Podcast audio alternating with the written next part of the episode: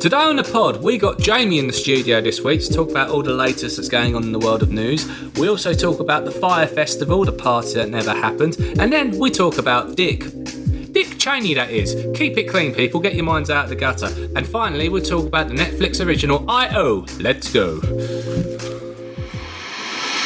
In a cloud where there are already too many film podcasts, you have to ask yourself, what's the harm in one more? Two ordinary men armed with unqualified opinions. Talk filmy to me. Hello, welcome to the Talk Filmy to Me podcast, the film podcast about news, entertainment, general pop culture.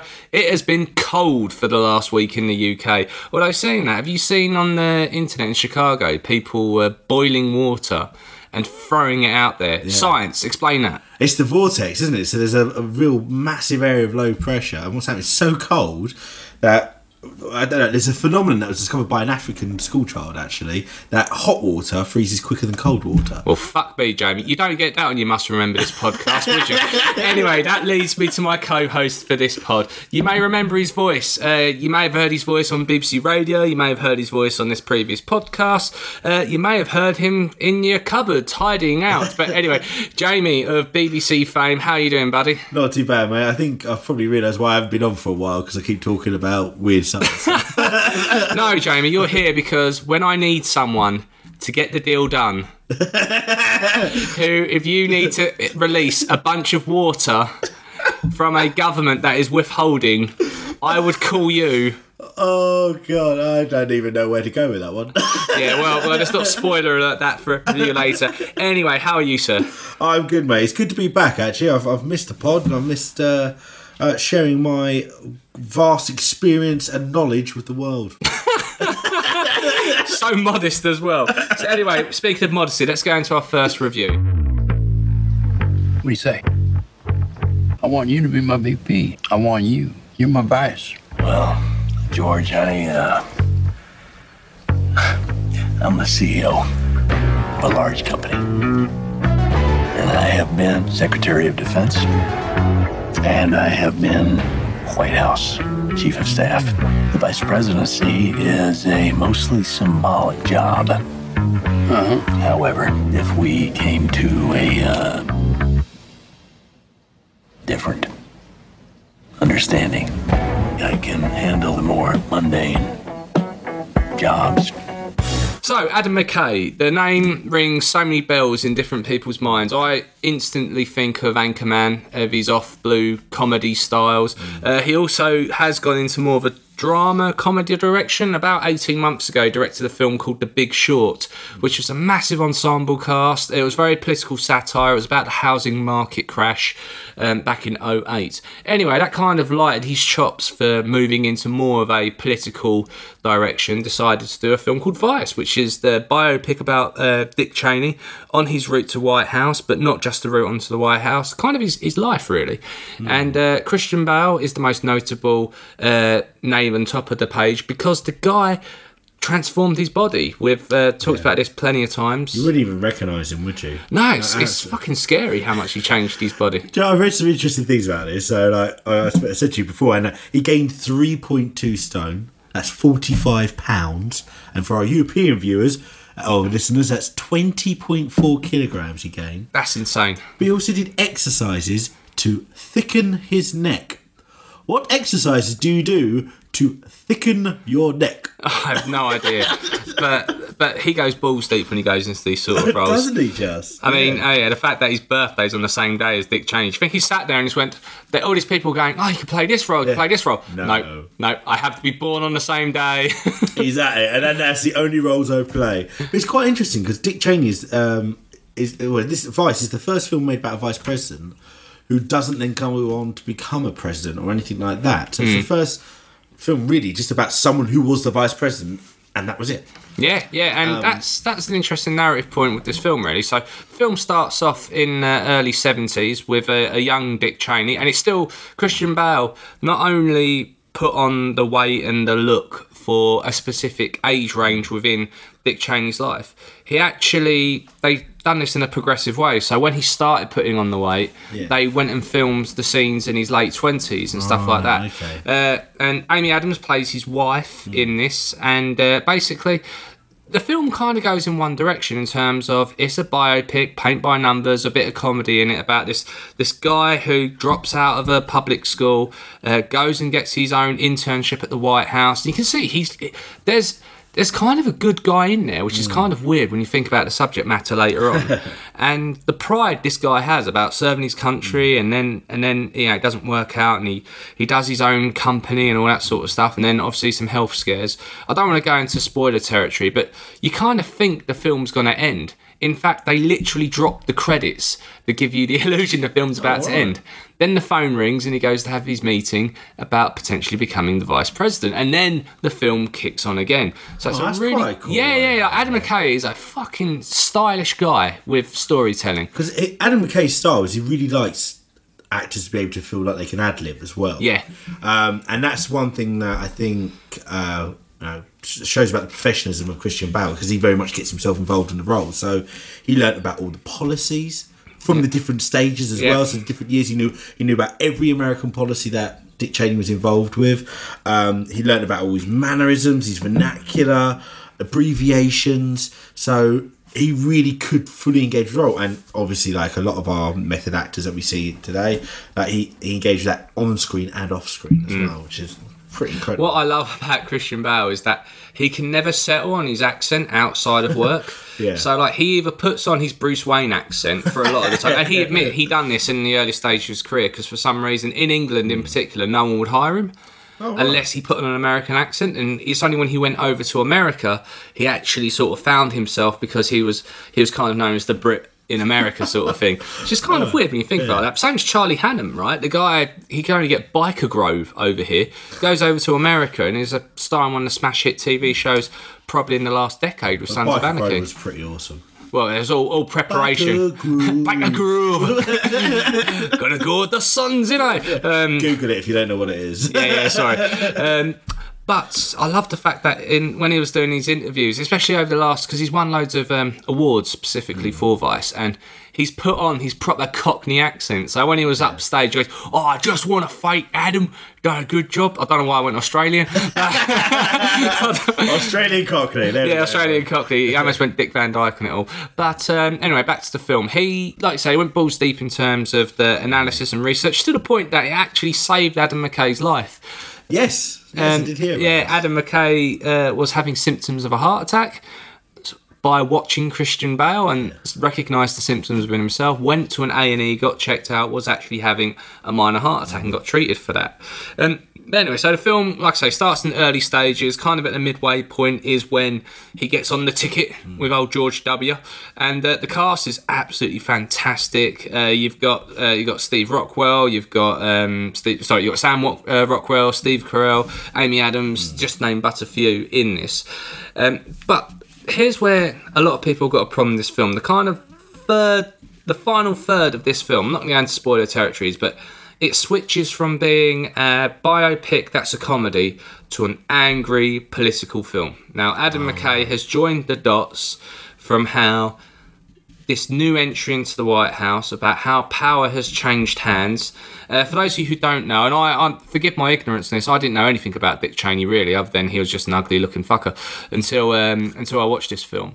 Uh, basically, Dick Cheney was, uh, although a no stranger to the White House, uh, obviously he was White House Chief of Staff at one point. He was uh, an intern there, but he's also been an advisor with his professional endeavours. Um, he was asked to, to come onto the ticket to be a vice president candidate, and he wasn't interested. You know, there's a famous scene you'll hear in the traders of when he's just like, eh, I don't want to do it. It's, it's, it's, it's, it's a nothing job.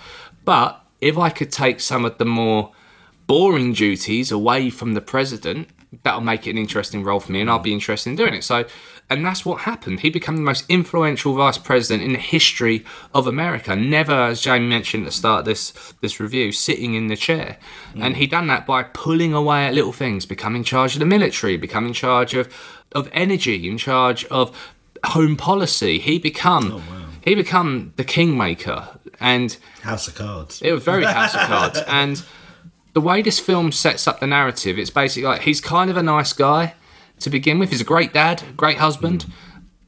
but he kind of sells his soul for power, and he's okay with that because of how much he gets in return. Yeah. And he's completely comfortable with this. And Adam McKay believes that this is kind of what led into the Bush administration being the way it was, what then led into a world where we eventually end up with Donald Trump as the president. And I can see this oh, becoming a narrative point which he'll keep pulling on, and he might do mm. subsequent films carrying on this this narrative. So I imagine there's a, quite a bit of anger because obviously with Bush and Cheney being Republicans, Mm-hmm. I imagine a lot of Republican supporters would go watch this film being like very much, oh, it's a story about, you know, the Bush administration. about us. And Cheney. oh, We're yeah, kicking ass. Uh, and then suddenly at the end it's turned into a very sort of deep political message about Trump, which is a very decisive topic at the moment in America. Yeah, So very poignant. ima- so I can imagine that you know, if you're if you're there watching it as a Republican supporter, someone very pro-Trump, and suddenly that message comes on screen, you know, that, that or the, the story develops in that way, you could be very Yeah.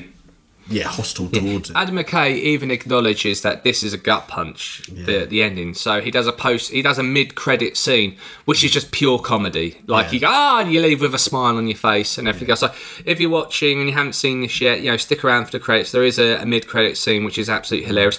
Apparently, there was a big musical number Yes, this they, as well. yeah, they dropped it, didn't they? Yeah, they dropped it. It just didn't go over the time in the film with test screenings. Hopefully Um, that comes out in the uh, DVD. yeah, yeah, they should do. There's even like a weird Shakespeare, like I said before, Adam McKay is a stylish director. Even when you look at the films that you wouldn't necessarily look for style, there is style in there. Even in Anchorman, there'll be stylish scenes that are filmed in a way which, yeah, okay, you're just laughing your ass off, but actually, the way he uses a story narrative, it's beautiful. And there's even a Shakespearean esque scene where the dialogue slightly changes. And you know, mm. like, Christian Bale is definitely the heart and soul of this film. He pulls it off incredibly. He look obviously looks the part. He sounds the part. He engulfs the role. And I, or I can keep. I can imagine, especially for our American audiences, that there's probably a bit of emotion behind this in general, right? I mean, mm. you know, so many things happened over that period Politics of time. are, uh, are, is quite a, a personal thing at the moment in America, isn't it? Yeah, People definitely. hold it very dear, and it's a very decisive thing. So yeah, so yeah, Yeah, and it's like, and I'm not comparing like for like, so please don't think I am. But what I, I feel about it is like, let's say in five years' time, ten years' time, someone makes a comedy about Brexit. I don't know how I'm going to feel about that because I'm I'm really against Brexit, and uh, I think even maybe in ten years' time, I might be a bit like, mm, I, I, yeah, I, I don't want to talk about it, sort of thing. While we're scrambling around looking for food, Yeah, yeah, around ex- bonfires on the fields. and uh, I can imagine there's probably a a proportion of the movie going audience are like, yeah, I, I, I really stand against a lot of the things that happened This is not what I paid for. This is not what I was expecting. Sort of thing. yeah, so so from that, perspective, but I from a film perspective, Yeah. I think it's brilliant. I think Adam McKay is an amazing storyteller. Did you know Adam McKay uh, had a cameo in this one? He has a cameo in all his films. What was his cameo in this? Do- do You know he had his heart attack. Yeah, Um, and there's the bit where uh, Cheney's having his stent put in. yep. That's Adam McKay. Doing uh, That's, st- that's his ah, actual stent being put into his heart. yeah, and that's actually oh that the That's footage is from him. Actual medical footage. That's incredible. Used in the film. That is Isn't that incredible. cool? I thought you were going to go. Christian Bale actually went and had surgery done, and Adam McKay was Well, there. he probably would. He would, wouldn't he? Um, so yeah, I don't want to go too much more into the story points. Obviously, if you just read his Wikipedia page, you'll probably learn a lot about what's gonna gonna happen in this. But Although I've got one last really cool fact. oh, go on and hit me a bit. Um, so you talked about obviously um, Anchorman. And Yeah. obviously Adam McKay's role in that. So the Legend of Ron Burgundy in 2004. Hmm. Steve Carell at the end, you know, he goes and it shows, um, you know, a little bit about what they do next. Yeah. And it says that he goes off and works for the Bush administration, Oh my god, which he does in this film. Oh my- Mind blown. fucking god!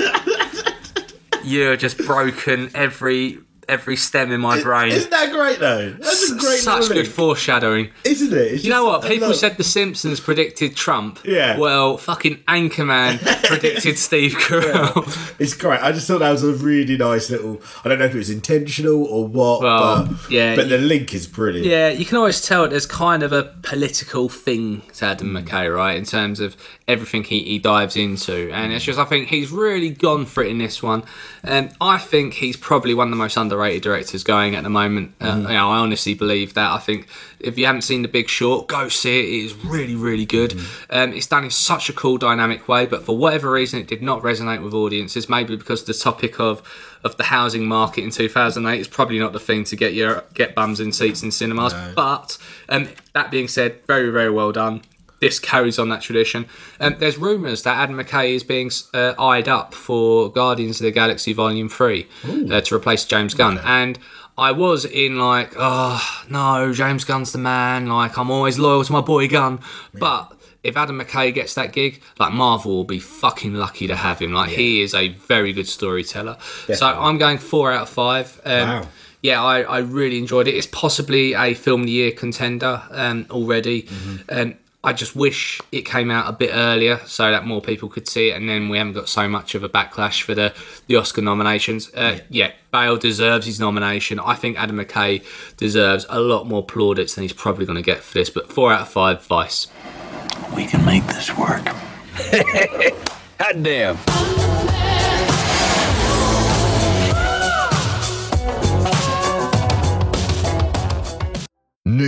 So, news over the last week, it's been a load of stuff dropping, which is absolutely fantastic. Um, obviously, of Oscar nominations and all that happening, lots of things have come out, especially Mr. Rami Malek. Um, he has been speaking out about Bryan Singer in particular. Now, I personally, you know, for the record, we we highly rate Bohemian Rhapsody on this podcast. We really enjoyed it. Does not mean we really like Bryan Singer. In fact, uh, we we don't think his name should be on the poster. The guy dropped out of the film halfway through production. The guy's still got jobs. Like he's still got things in the pipeline. I don't understand why this seems to be so embedded in in in the film culture that you know there's so many directors and actors out there where the, you know these sorts of um, allegations and and stuff is coming out. It's, it's, it's just it's just bizarre. I think because I think you know the rest of us in our everyday lives and our everyday jobs don't have that many people that have sex with underage people or or you know or or, or, or, molest people like it's, it's just i think it seems bizarre to us because we don't experience this on a daily basis I find it very peculiar that certain people seem to be immune from these allegations, hmm. right? So Bryan Singer is one of them. He, for those of you who don't know, he's had multiple allegations of.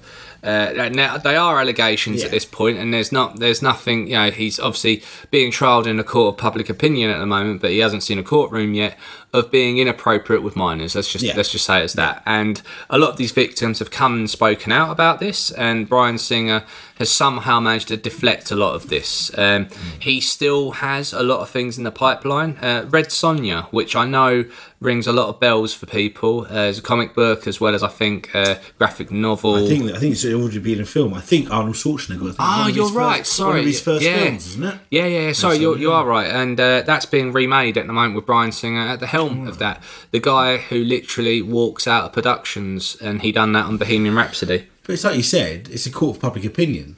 So at the moment, people are making assumptions, whether they be right or wrong. Uh, but as a result, those people may not go watch his films because of that. As a producer, can you afford to have a director which is so divisive in public opinion? Yeah, I, I, I agree. I think there's. uh, Obviously, he's innocent till proven guilty, and that's the difficulty, isn't it? That's that's the. But when you've got four people coming out and saying, Yeah, yeah, I, I, I agree. I think uh, they need to get to the crux of the matter and either vindicate or, or punish, really. Um, But anyway, uh, Rami Malek has come out and spoken about these these accusations, and he has basically said, "Look, I stand with the victims on this. Um, I, it's a terrible thing. I can't imagine to believe. Well, I can't imagine, sorry, to understand what what they've been going through, and uh, it's a horrible thing. And I think." Um, he's not. And a lot of people saying, "Oh, you're only doing this because you want to make sure that you're on safe footing for your own Oscar nomination." Look, the guy's won Golden Globes already. He's probably going to win the BAFTA next week. He doesn't need to do anything for his character. He has come out and said this, you know, because he just generally believes this. And uh, yeah, I, I just think fair play for doing that. Um, and yeah, yeah, Bryan Singer can rot in hell, in my opinion. Anyway, let's move away. From, let's talk about let's talk about good stuff. Get, So- get away from less political stuff. Yeah, yeah, Too talk- much politics. yeah, exactly. Um, especially with Vice at the beginning. Yeah, oh, yeah. Um, so, Hobbs and Shaw. Now, this is known as the Oh. film that broke up the, the Fast and Furious family. This is the spin off movie with Jason Statham and Dwayne Johnson. The first trailer dropped for this. And Idris Elba. And Idris Elba. Oh, Like, mate. what, a- what a collection of stars. Yeah, that looks fucking awesome. But basically, the only thing I got, got from this is this ain't really about cars anymore, is it? No. And do you know what? That's re-engaged me. yeah, yeah, definitely. I lost the plot after three, maybe four, possibly, and I, I didn't bother watching any more of the Fast and Right. Furious after. So, do you remember when Tokyo Drift came out? Yes. I was working at uh, Cineworld. Yeah. Right, it's a cinema chain in the UK, and what for some reason I- I was a I was an usher, and my every time I had a shift would be when it would be the cycle of that. Now, what they'll do at this Cineworld is they went for a period of instead of having a film on all day, they trialled having a film on for a period of time throughout the day. So between the hours of two and six, every screen would be that film. oh right, that And sounds that- like a terrible idea. It was a terrible idea. They were trying to. They were trying different stuff. They thought Tokyo Drift was going to be a massive success, and it, it kind of was, but it wasn't. You know, warrant of all those screens. Anyway, so it basically meant for about two weeks during my shift, all I saw was Tokyo Drift, and in segments. in segments and that goddamn soundtrack. But anyway, that's uh, enough of memory lane. Um, yeah, so the trailer basically what it's suggesting is that Idris Elba is somehow enhanced. yeah, it has a sort of enhanced suit from what I could tell from the trailer. Yeah, and uh, for some reason, Hobbs and Shaw need to unite to come together to bring him down. and it looks like they're just that typical partnership of you know they're working together they, But they hate each other. they really like each other Yeah. but outwardly they hate each other and they're sparring back and forth I love- it looks hilarious It does, but everyone seems to have forgotten that Jason Statham's character, he killed like many members of the Fast and Furious gang in cold yeah. blood. He Oh, was the bad guy, Yeah, right? yeah. And they've gone, you know what? Fuck Yeah. it. We like him. Yeah. We like you now. he's a lovable rogue yeah, yeah, yeah, exactly, exactly. And um, yeah, I mean, the Yeah. action is. To, I mean, The Rock jumps out of a building, grabs another guy who is falling down, oh yeah I see. and uses him to shoot another guy. yeah And swings into an elevator of which Jason Statham is just watching this all unveil. and and Dwayne Johnson looks at Statham in the eye and says fuck you They even, they even try and pull on the whole 80s nostalgia buddy cop thing by playing Why Can't We Be Friends over it. I'm not gonna lie to you mate everything you've just described there makes it sound fucking epic so I don't understand why we wouldn't go watch it Yeah, I've, I've, they- they've got my money. Let's face it. Um, take my money Yeah. stop talking just take my money that's how who's already got our money. Netflix, um, Oh, yeah. Big Mouth. We reviewed a while back. I mean, absolute breath, breath fresh air. The only thing I'll say about season two Yeah. is you know when a TV show like hits the nail on the head with a character, Yeah. and you fucking love that character. Everything they say is just hilarious.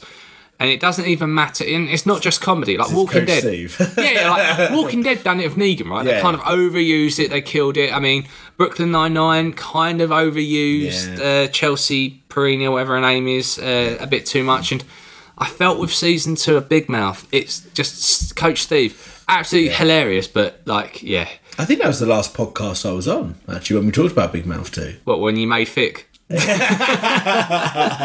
so anyway, we said the same thing. So yeah, anyway, uh, uh, Big Mouth is coming back for a special Valentine's Day uh, episode, which will be coming out on the eighth. Uh, called Valentine's. ah, see they done there. Yeah, yeah, yeah. That's uh, I'm sure that's going to be a planet. But hey, look, the trailer dropped. It looks fucking hilarious. We quickly watched it before we started recording, and uh, yeah, Looking Coach- forward to it. Lots of Coach Steve again. Um, it was only a matter of time in terms of uh, casting announcements that the David Bowie biopic. We knew that was in the works for a little while. A gentleman called Johnny Flynn has been cast as the lead. Now, a lot of people up in arms about this because the guy kind of doesn't really look like him. Uh, we don't know if the guy's got the chops for it yet. Uh, He is a musician, though, isn't he, Johnny Flynn? Yes, but um, but still, Not like, big name, is he? He's like, done a lot of Channel Four like comedies and dramas. But I'm I'm indifferent until I've seen seen some footage at least. have you heard about David Bowie's son? Though came out the other day and said they are not going to use any of David Bowie's songs. That he does not give him permission to use any of his songs in the film. That's gonna be shit then. That's kind of the direction I'm going in. It's like I don't understand why you would even start production on this film without getting permission from the family to use the song. You need to use the music. Like And it, it feels like we're on this sort of like bandwagon at the moment because I know we're going to talk about something else in a bit as well, where we're making a lot of these films about artists and so on. But if you haven't got the music, let's be honest, people love Bowie because he was, a- yeah, because he was a character and and and yeah, but it's, it's the two. But si- it's the co- music. Yeah, exactly. There's two sides of the coin, right? There's the person, and then the the thing that that produ- that person produced, and the best performances. Yeah. And yeah, and I'm not going to keep talking about Bo Bo Rap because uh, that's been beaten up enough. Yeah. Uh, but you got to say the musical performance in this they coincided with the persona that. Uh, Rami Malek does. It's, it's absolutely spellbinding, and Yeah. you can see in Rocket Man that is coming out very soon. You can see they've really gone in with the music as well. You can't, you can't do it. It's just on the person. it's got to be around the music. Uh, Yeah. They're all interesting characters, without a doubt. You know, like Yeah. you know, Freddie Mercury, David Bowie. You know, they're all really interesting characters who changed the way people looked at society as well. Yeah, they had a massive influence, but the music played a massive part in that. And to not have that in the film, for me, it's a no go. I think that's why they called it Stardust because they're like, there is a fit kind of theme of like taking an iconic song from that hmm. person and utilizing that. I think everyone was expecting this to be called Starman. I think Yeah. everyone was like, oh, Starman. Everyone knows it's going to be called that, Possibly. or or maybe maybe Life on Mars. Yeah. But then they had that TV show. But will they allow them to use? I don't even know if the Bowie family will allow them to use his characters. You know, It's like like- Ziggy Stardust. Yeah. Are they even allowed to say that? Yeah. so maybe it would just be a film about someone who becomes a music star. Do you think this is one of those smaller budget films, right? Like you know, like a Channel Four movie or a BBC film, which there's nothing wrong with them, and uh, it's basically just picked up a load of notoriety because it's David Bowie. Like it was never meant to be a, big thing. Big maybe, thing. maybe. I think I think we'll have to keep up tabs on that and watch as it goes over the next few months. But be honest, I'm not excited. No, I, I I'm a massive Bowie fan, Hmm. uh, but I I kind of like unless you can get it right, I don't want to see it. Yeah, right? Like, um, I absolutely love, and if you do get a chance six, I'm sure it'll be doing the rounds again. Uh, Lazarus, the David Bowie musical, absolutely fantastic. Michael C. Hall was actually doing the lead in it. He's he he's. If you have a chance, go on YouTube, type in Michael C. Hall sings David Bowie. He fucking does it so well. He might not look the part, but at least he fucking sounds it. Um, anyway, let's let's move on to more casting news. So, uh, Ben Affleck uh, was the Batman. He is no longer the Batman. Yeah. Um, so, I mean, where to, where to pull this apart? So we kind of knew this was happening. He checked himself in the rehab multiple times. Justice League didn't fare too well, and uh, yeah, it's going kept being pushed back and pushed back and pushed back, and now they've finally given it a release date of 2021. Now Ben Affleck actually wrote the story to this this movie, and they're going to be using it, but they're looking for a younger a younger Batman with. Uh, Matt Reeves directing at the helm. So is it like a prequel? Is it or It's going to be like a not an origin story, but it's going to be like a early days? early days Batman. Okay, I feel There like are sequence is getting a bit. You know what I mean? Like it's, it's They're trying to go down standalone movies now because they realise that they've fucked it, basically. it's it's been overdone a little bit, hasn't it? I mean, like, I, I like a lot of the films. Yeah, I'm yeah, saying, yeah. I'm not saying they're not good films. Just it feels like, yeah, we've done the Batman for a while now. How about we leave it for a little bit and maybe focus on another character or something? Yeah, potentially, and they're trying that at the moment. So they've got the Shazam movie coming out. I mean, Aquaman that done over a billion dollars. Yeah. That made more money than like Wonder Woman. Yeah. Insane. Yeah, um, know. not in a bad way. It's just just saying. I wonder, I wonder if it's mainly because there was a a, a quite interesting actor who was topless for a lot of it.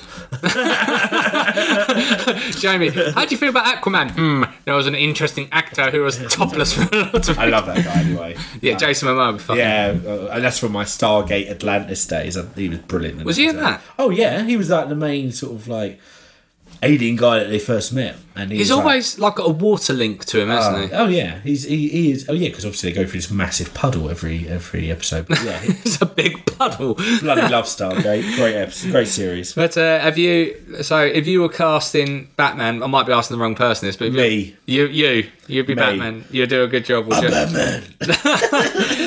uh, I don't know. That's a, that's a really hard question about having thought. I'll put a poll up on the Twitter account yeah, who, who are you thinking? Oh, so I'd like to see John Hamm play the role. I think he'll be fucking brilliant. Uh, but he's too old for what they're looking for. Um, Do you know what I'd really like? Just because it'd make the internet explode. Idris Elba as Batman. but he's like they're going old. Like that's even Oh, older. But they need younger, don't they? Yeah, yeah, yeah. But that would make the internet explode. It would do. A lot of pe- a lot of people wanting Michael B. Jordan. Um, Oh, okay. I think he is a great actor, uh, but I, I, I he could probably make a good Bruce Wayne. Uh, but, and fuck it, he probably would be quite good. But I don't initially think that straight away when they say pick a Batman. Yeah, it's a difficult one, isn't it? You need someone who's got that suaveness because that's that's the problem with Batman's over the years, isn't it? They've either been a very good Batman or a very good Bruce Wayne. Yeah. To find someone who's good at both is a is. I think go really left field then and go with oh, I think his name's Henry Golding, the guy who's in Crazy Rich Asians. Go for a fucking Asian actor, yeah, go for it, man. Like the guy Does it actually matter? Yeah, Like, yeah, exactly. The guy is suave as fuck. He's generally hilarious, but you don't need to be hilarious as Batman. But you think he could, if you can pull off timing of comedy, you could probably pull off timing of drama. Yeah. And uh, I think that'd be an interesting shout. Anyway, another interesting uh, shout while we're speaking about uh, Batman movies. Zack Snyder, obviously the guy who directed Justice League and everything else. His uh, first film since Justice League has been announced, which is going to be he's going back to zombie films. Yeah, yeah. Since his Dawn of the Dead remake, I fucking love that Dawn of the Dead that remake. was talking about 2000. We talked about two, that was 2004 as well. Yeah, yeah. So we've talked about Legend of Ron Burgundy. Ah, So you had What a year! had what a year for film. I know. I want to go back to 2004. What a simpler time. Simpler times. But uh, yeah, Army of the Dead is what it's going to be called, and Netflix have picked it up as an original, That's right. Yeah. which uh, looks abs. You know, match made in heaven. He's going to have Netflix money. It's Zack Snyder, so he can do whatever the fuck he wants. I- I'm still obviously I've done a bit of reading about it. The story still sounds a bit bizarre because it, it's a It's like a heist movie. Isn't yeah. it? So it's like there's a zombie outbreak, Right. And during that time, a team decides to heist Las Vegas. because money's going to be worth so much. So much, yeah. Yeah, yeah. Well, are, they, are they planning to have a big supply of fire, fire starter material? Like, I've got me a little bit of me like thinking. All right, guys, team a little bit short term here. What about what about the long game? What's the long game here? Uh, but interesting. Let's. Hey, look. The, It's his Zack remake. Snyder, so it should be good. Yeah, his remake of Dawn of the Dead. I, I for my money, is one of the best zombie films ever. I really enjoyed that. I mean, the starting sequence in that film was Incredible. gripping, terrifying. That's Johnny Cash Incredible. playing when the man comes around. Yeah, And yeah, his yeah. mother escaping her husband and daughter that have turned into. It's. I mean, that scene when the girl's down the corridor. Oh my uh, god. Yeah, yeah, that yeah. is epic. Like, yeah, he'll do a great job of it. Yeah, and when they go, oh, we're going to escape the mall and we're going to turn this school truck into a Yeah. death mobile. Yeah, Oh, right. love it. I'm going to go watch that now. Anyway, so uh, just to, to finish off news, uh, Peter Jackson. Uh, he actually, I don't know if you saw it. He done. It was on BBC Two last night. Actually, he done a documentary of The taking One. yes, Yeah. and restoring the colour to that. Yeah, they showed that originally at the British Museum. It was an incredible piece of work. The colour that he managed to get back. It's called into. They'll Never Grow Old. That's it, yeah, yeah, that was it. Old. So anyway, he's he's he's obviously got a bit of a a talent for for filmmaking. Who would have thought those Hmm. Yeah. Lord of the Rings movies would Yeah. uh, would uh, show how good he is? And um, so he's he's he's going to do another documentary. He's going to do a Beatles documentary, Hmm. and it's going to be based on 55 hours of unseen footage from Yeah. A Hard Day's Night, the live tour thing That's they right, recorded. yeah. And uh, I mean, I'm he's obviously got a passion for Yeah. documentaries. Yeah, he, it, when you're Peter Jackson, you can go make whatever you want, and he Mm. has chosen to do this. So it's it's, it's going to be interesting. And uh, I've seen, I watched a bit of uh, They'll Never Grow Old, and I'm not too much of a war guy, to be honest, uh, but I couldn't help be captivated by the way he tells a narrative for a documentary. Yeah, the cinematography for it was superb, and I think he's he's jumping on at the right time because of all these music films that are coming out. But the fact he's going down the route of documentary, I think, Hmm. will separate him, and it would really appeal to quite a few people. I'm, I'm looking forward to it. I will check it out. Nice. So anyway, just to finish off news, Escape from New York, classic, Oh, I love that classic movie. Yeah. Kurt Russell is generally an icon in that film, Yeah. in those films, I should say. John Um, Carpenter was the director. Yes, yeah, legendary guy, and uh, basically they're going to remake it. Escape Mm. from New York's being remade. A, a gentleman called Leigh Whannell is uh, going to be uh, is going to be penning the script for this. I am really excited. They're obviously going to be recasting. But John Carpenter is going to still be the executive producer. Oh, really? Oh, Yeah, so he should still have that aspect. And and Leigh's come out and said that he is really keen not to fall into the same follies as other 80s remakes. And I can't think of what he might be thinking of. Total Recall. yeah,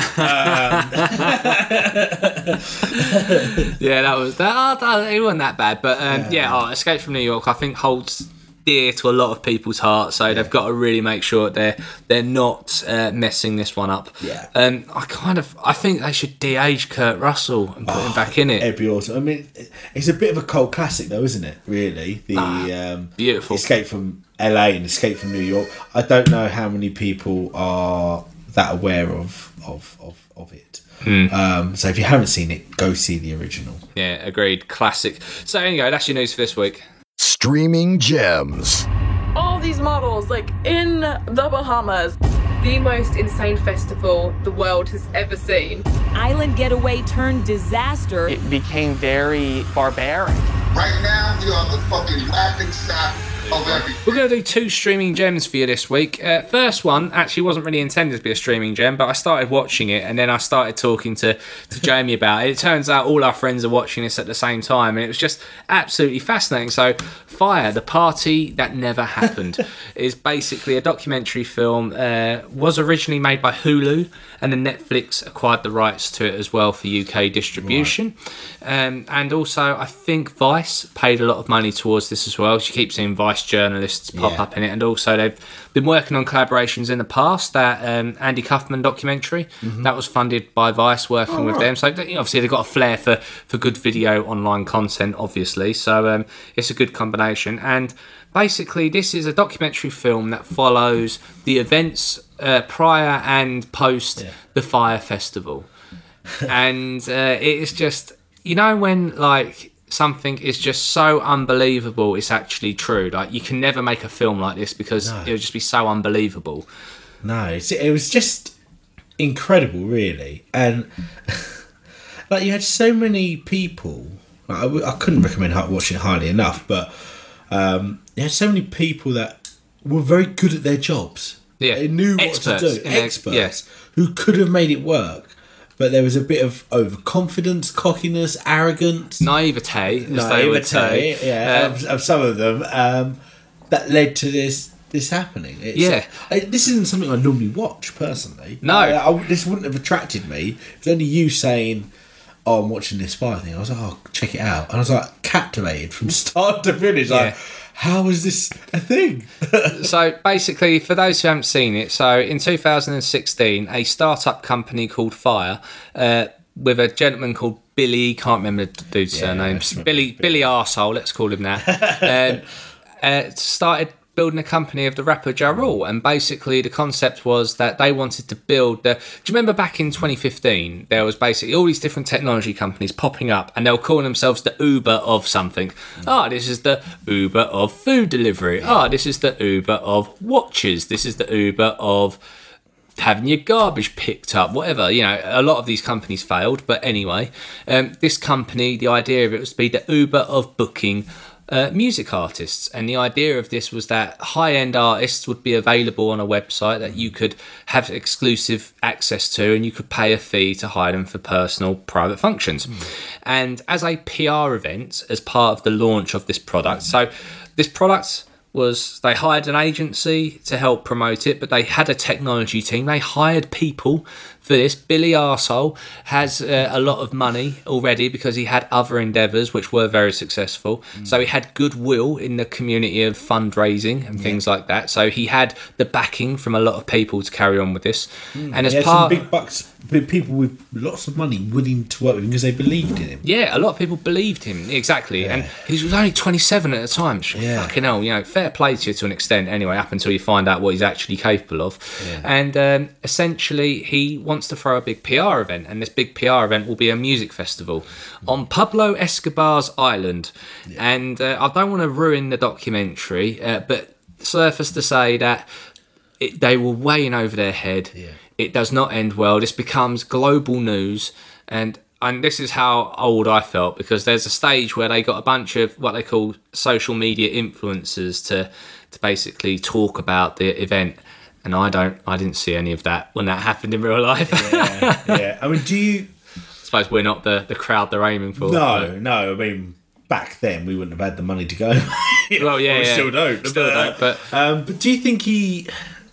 The one thing I kept flipping on during during the documentary was whether or not his intention was to deceive, or did he just get himself in a hole that he just kept trying to dig his way out? I think it's that. and I think I think he just got caught in a spiral because there's one bit in the documentary without ruining it where um, they say when he realizes it's all gone tits up, and he and he's crying on the phone. They said that he's a guy who always was bright side of life. We can do this, guys. Come on, let's Positivity, together. positivity. Yeah, And then he realised, shit, it's over.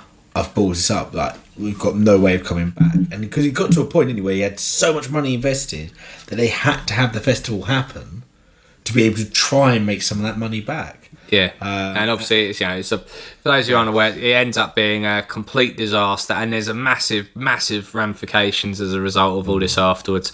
And so here's the thing, and this is why I str- I don't like reviewing documentaries on the podcast for two reasons. One, um, I struggle to separate myself between the narrative of the documentary and the documentary itself. So, as a documentary, was I informed? Was I uh, did I know exactly why why this this deser- why this deserved to be a film? Uh, and was it clear to, to me and other people? And that basis, yes, it's absolutely clear what happened. It educated me from A to B, and uh, I was entertained throughout. Now, that being said, the story makes it so fucking unbelievable that you can't help but go, "This is insane! You must watch it." Yeah, yeah, and I think and, and I think that's it. I mean, I can't remember the last time in our group chat we've all spoken about a documentary, but every single one of us watched it because you know we're talking about five or six blokes from different areas of life in at different stages of their life, different interests, all finding this documentary unbelievably fascinating because it's unbelievable. Yeah. Like- so yes, okay. The narrative of what actually happens makes it watchable anyway. Hmm. But they that le- level of polish that Netflix does on document that they are good at documentaries. Like Icarus, watch that as a great example. Uh, obviously, um, the Andy Kaufman show uh, show the Andy Kaufman documentary is fantastic as well. When they do it right, it's incredible. And this just again goes with that. It's modern storytelling in a documentary format, you know, and you can tell that it's encapsulating the world at the moment, and uh, it's it's probably going to be make more money than that festival ever did. Uh, yeah, without a doubt. It's um, yeah, be interesting to see what happens when this Billy guy eventually. I don't think we give anything away because people read the news. Yeah, yeah. He went to prison. Yeah. Uh, when he eventually gets out, I, I I feel like he's the sort of guy that will get himself into trouble again. yeah, he's definitely that kind of guy. I can't help but feel like in like. 15 years time there's going to be like a catch me if you can Yeah. movie adaptation of him like it'll be scorsese produced and it'll just be incredible I mean, it could be interesting though, because I, I mean, there was one big balls that they did, which meant they got kicked off of Pablo Escobar's island. yeah that hadn't have happened, I mean, they wouldn't have had the infrastructure of electricity, water, whatever. But it might have been more what people were expecting, and I wonder if that hadn't happened and they hadn't lost that time. You know, it's one of those things where when it goes wrong, you're a massive villain. But with the people he had around him, could he have made it work? Uh, maybe that's an interesting, interesting debate on that. But I, I just generally thought the guy was very naive. Yeah, but he, he was young, twenty-seven. You know, what do you Yeah. know at twenty-seven? Well, I, could- I can't do anything like that now, let alone 27, which wasn't that long ago, Jamie. We're not that old. Yeah, yeah. But um, anyway, in terms of the documentary, it's absolutely fantastic. It's absolutely captivating. You watch it from start to finish. It's not that long, it's like 90 minutes, but so much happens. I'm going five out of five. It's Yeah. definitely up there. I agree. I think that's the first time I've ever given five, but five out of five. Nice.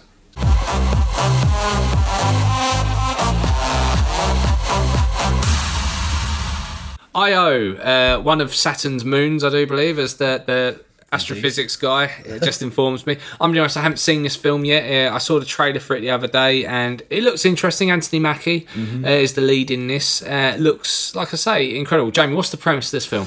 So the premise is that the world is fucked. um, yeah, uh, and so many of these uh, scarily possible futuristic versions of Earth are.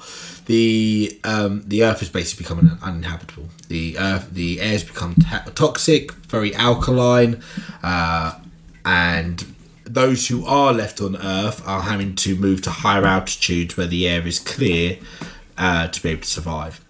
And everybody else on the planet has relocated to a mining colony on Io. Um, Right. And the idea is to harvest enough energy to be able to power their starships to go to uh, the nearest exoplanet we're aware of, Earth-sized exoplanet. So some good science, actual science in this. Right. Uh, well, uh, say actual science, some good Wikipedia searching, um, which is uh, Proxima uh, Centauri b, which is a, a planet which is about two light years from Earth. Um, and traveling at the best possible speed, you're talking about a couple of generations. Exist, uh, that's not part of the film, but maybe at least a couple of generations on, on, on board before they would arrive. But yes, this is about a, um, a, a young female scientist whose father believed that actually we could adapt to surviving, um, as you know, all species can eventually adapt given time and slow exposure. You know, like if you think about like some of the ancient stories of ancient times where people used to take poison bit by bit each day to build Ah, up okay. uh, an immunity. It's kind of that same sort of idea. Yeah. Um, well, the, the scientist, she's played by uh, Margaret Qualley. Yes, And uh, she's superb. in she good in this. this? She's very, very good in this. She's um, she plays sort of like the the isolated nerdy scientist quite well because I mean the first part of this film there's not a lot of talking because she's by herself. It's, it's an isolation movie. It's it feels an- like that's going to be a slow burner. Uh, it is a bit. It's not one of those films. I you know. I, I think there's there's different categories of films, but there's films that you can watch while doing stuff on your phone or you know responding to emails or whatever. You've been very careful. Jamie was doing weird hand movements. You know, there's films that you can do, you know, and you're just, uh, yeah, this is one of This those. is one of those. um, yeah, this is this is one of those films where you, you have to pay attention because because it's so much uh, done by motion and action and, and, and physical movements. If you're not watching it, you miss you miss out what's Right. happening. Um, and basically, it's about this girl's decision whether to stay on Earth or, or to leave. And there's another male character that comes in to try and convince her. And And that's Anthony Mackie, basically. yeah, yeah. Ah, okay. Um, but I wouldn't say he is, if I'm honest, the lead in it because he's only in the film. But I would say for maybe sixty percent of the time. I fucking hate it when films do that because they're basically they've plastered his face everywhere Yeah. for this film. Anthony Mackie, oh no, He's very good. The but- guy from the Marvel movies. Yeah. but it's also got um, Tom Payne in this as well. Jesus from Yes, Walking Dead. That's right. Uh, what role did he play? I'm just trying to think who he was. There's only two characters in the entire. Really? Oh, the bloody website they're talking about, and, and this is from the official blurb from Netflix. Oh, actually, I, like- I, I tell a lie. There are lots of flashbacks as well, so it's possible he was in the. Oh, okay. So obviously a memorable performance. Yeah, I, I, that- yeah, I know, and I know Jesus because I love Walking Dead. I know Jesus. I know Jesus personally. Uh, it is Sunday after all. Uh, no, sorry, I should mention the day on when we're filming a podcast, shouldn't I? You're Uh, breaking the fourth I've, wall I've broken the fourth Yeah. wall. Shit. Um, but yeah, I, I, I would say it's definitely worth watching. I mean, Netflix. Is this, this is a Netflix. Yeah, it's a film, isn't Netflix it? original, yeah. Um, it Netflix is obviously very hit and miss when it comes to some of its original films, Yeah. as opposed to its TV series. But I think this is a good one. I think it's it's got that feeling of Martian to it Ah, okay. uh, and you know, it, it- yeah, I I think you know if you're into your sort of dystopian, near future um, sort of genres, then then you're very much going to enjoy this. If you like seeing how humans survive in isolation and and and, and that sort of human struggle, really. So you're saying that if you like someone sitting in a room, occasionally going outside, Yeah. Basically, my life. Uh, I'll tell you what. The ending of this film, which I won't talk about, but I will just say I think it's possibly one of the most brilliant endings I've seen to a film for a long time oh, nice, okay, because it's unexpected. yeah. All right, we'll give this sucker a score. Where does it sit? Out of five. Uh, I would go four out of five. there you go, four out of five. I O. Let's go. We need to stay the night in the toxic zone. It's not possible. It's possible, but it's farther than I've ever gone. Let's do this. They moved the launch site. We're stuck here. We can make it.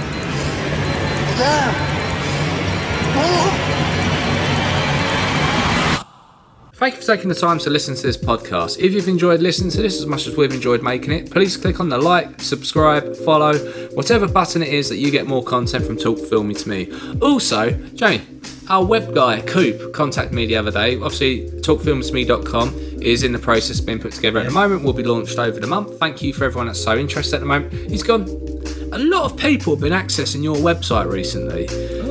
And I was like, oh, okay. So we're going to put up a like a subscription thing. So I'll be able to email you to say, hey, the website's live. It also means that we can a give people a way to help shape the product, maybe give them early access to some content and get some feedback. So if you act, if you visit talkfilmytome.com, there'll be a little sign up thing. Put, put in your email address and consent, GDPR, and all that stuff, and uh, and yeah, you'll be notified as soon as the website becomes available. But I will be selecting people for a to test out our content and help shape the product. So there you go, that's a development for you. I like that. I mean, the fans are the most important thing, aren't they? So they've got to be part of this journey. Right, so Jamie, speaking of finding journeys, how can people find you? Ah, they can find me on Twitter at Mr. Hannan in Space. Hannan in space. Next week we're going to be in a studio, a proper studio. Ooh, Rather than my kitchen. rather than your kitchen. We'll also have a special guest as well, who's going to be a guest host with us. Ooh. I will announce that on Twitter later on in the week. Anyway, stay filmy till next time. Way down in the basement, we'll lock the cellar door and baby. Talk filmy to me.